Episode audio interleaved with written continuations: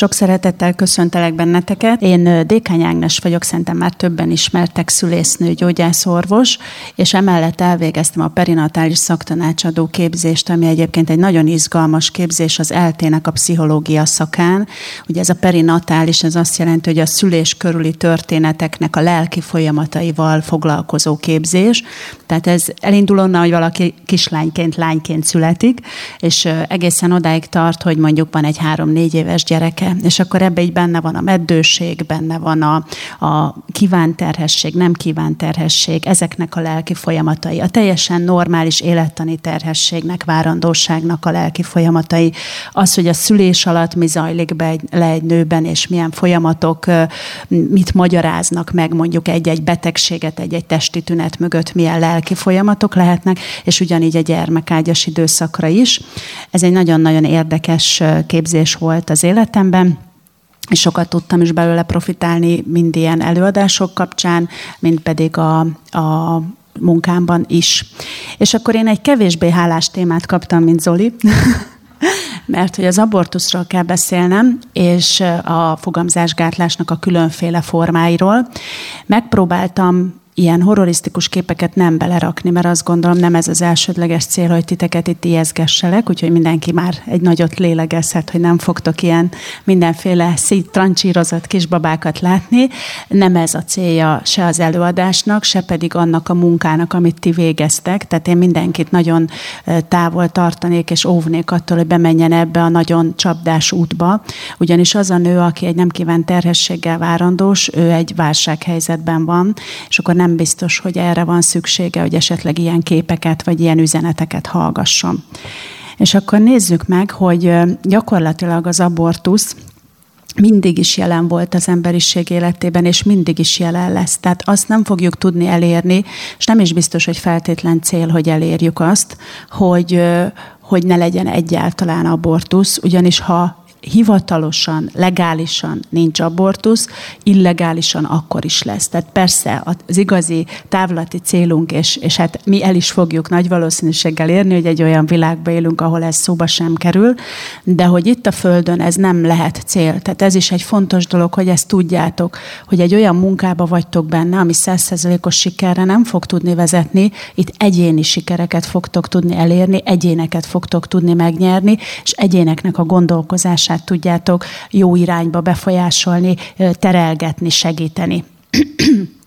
Maga az abortusz a különféle módszereket alkalmaztak, tényleg már az ősidőktől kezdve, és ezek a módszerek egyre inkább finomodtak. Tehát ma már elmondható az, hogy az abortusz igazából orvosi értelemben kifejezetten csak a testre leszűkítve, alapvetően egy biztonságos orvosi beavatkozás. Tehát ez megint azért fontos, hogy tudjátok, mert akkor, amikor beszélgettek erről akárkivel, akkor nem jó ma már a 21. században azzal ijeszgetni nőket, és azt képviselni, hogy azért nem menjen abortuszra, mert akkor az életével játszik, vagy, vagy esetlegesen soha többet nem lehet gyermeke.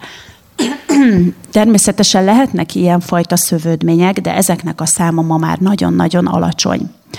A társadalom, társadalmi megítélés is folyamatosan változik, és szörnyű az a tény, amikor azt látjuk, hogy egy kiskutya, kismacska sokkal értékesebb a társadalom egy részének a szemében, mint egy kisbaba.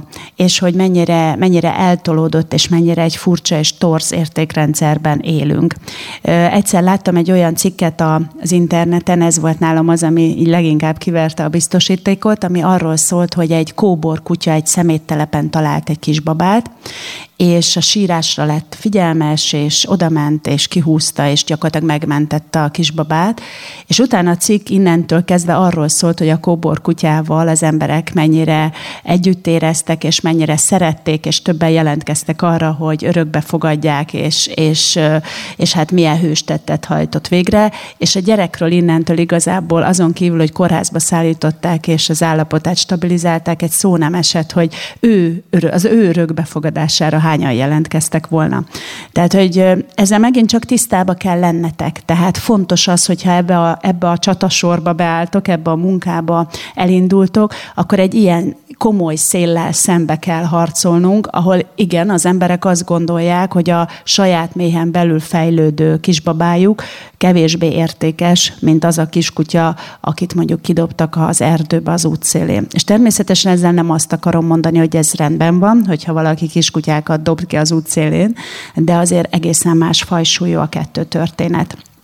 Nagyon érdekes újabb testi és lelki ismereteink vannak egyébként a terhesség megszakítás kapcsán, és ezek pedig a egy ilyen, szintén a perinatális képzésen volt egy ilyen óránk, ami arról szólt, hogy van itt Magyarországon egy hölgy, aki azzal foglalkozik, hogy óvodásokkal, ez egy hosszú munka, eljutnak odáig különféle technikák révén, és ezeket, ahogy ő elmesélte, nekem nem tűnt az okkult kategóriának, hogy le tudják rajzolni azt, hogy ők méhen belül mit éltek át. Mert hogy ezt, ez ugye, amennyire Zoli is mondta, hogy milyen hamar már ember az ember az anyuka hasába, méhen belüli emlékeink is vannak. Ezek egyértelműen kimutathatók, ezek egyébként inkább testi érzetek, tehát senki ne olyanra gondoljon, hogy emlékszem arra, hogy anyukám azt mondta, hogy. Tehát nem ilyen, nem ilyen verbális, hanem testi érzetek és testi emlékek vannak, tehát itt lehet a félelem, a kellemes érzés, a meleg, a fázás, a kiszolgáltatottság, tehát nagyon sokféle érzés lehet méhen belül, és, és ez a hölgy, ez egy, egy nagyon komoly tudományos munkát végzett. A lényeg az, hogy a gyerekekkel eljutottak egy olyan szintre, ezek óvodás gyerekek, speciális csoportba jártak, ahol nyilván nem ez volt az első kérdés, hogy miket éltek át méhen belül. A vizsgálatnak nagyon fontos része volt az, hogy a vizsgáló személyek nem tudhatták, hogy ennek a családnak milyen előzményei voltak. Tehát, hogy hányadik gyermek, hogyan fogant a gyermek, várt, nem várt gyermek, milyen előzmények voltak az anya életében. És utána a rajzokat elkezdték kielemezni, és hátborzongató volt, hogy például volt olyan, aki egy barlang, a barlang az klasszikusan az anya méhet jelképezte, tehát nagyon sok gyerek rajzolt barlangot, és volt olyan, amikor a barlangba három ilyen összeaszott kis fekete lényt rajzolt a gyerek, és belerajzolt a saját magát, és az egész kép ilyen nagyon szomorú, és ilyen nagyon sivár volt. És akkor így megkérdezték az anyákat, természetesen nekik meg nem mutatták meg a rajzot, tehát hogy egy ilyen minél inkább tudományos legyen ez a vizsgálat, és kiderült, hogy volt három abortusza az előtt, a gyerek előtt.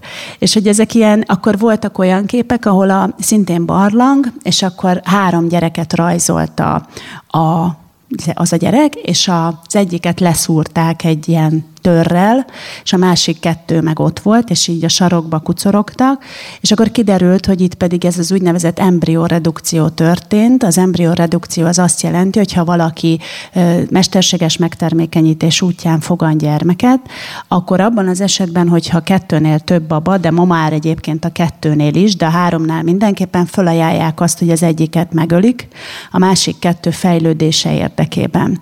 És hogy kiderült, hogy itt is ez történt, hogy hárman indultak a a testvér, három testvér indult el az anyamékbe, és hogy az egyik őket megölték. És akkor, hogyha ilyen képeket látunk, és ilyen vizsgálatokat olvasunk, akkor rájövünk arra, hogy igazából a terhesség megszakításnak milyen messze mutató, és milyen különleges, és milyen, milyen nagyon-nagyon mély gyökerei vannak. És hogyha ugye ehhez hozzátesszük a keresztény hitünket, akkor pedig nem lepődünk meg ezen, hogy ennek bizony milyen komoly kihatásai, démonizációi és minden egyéb generációkon átívelő hatás hatásai lehetnek.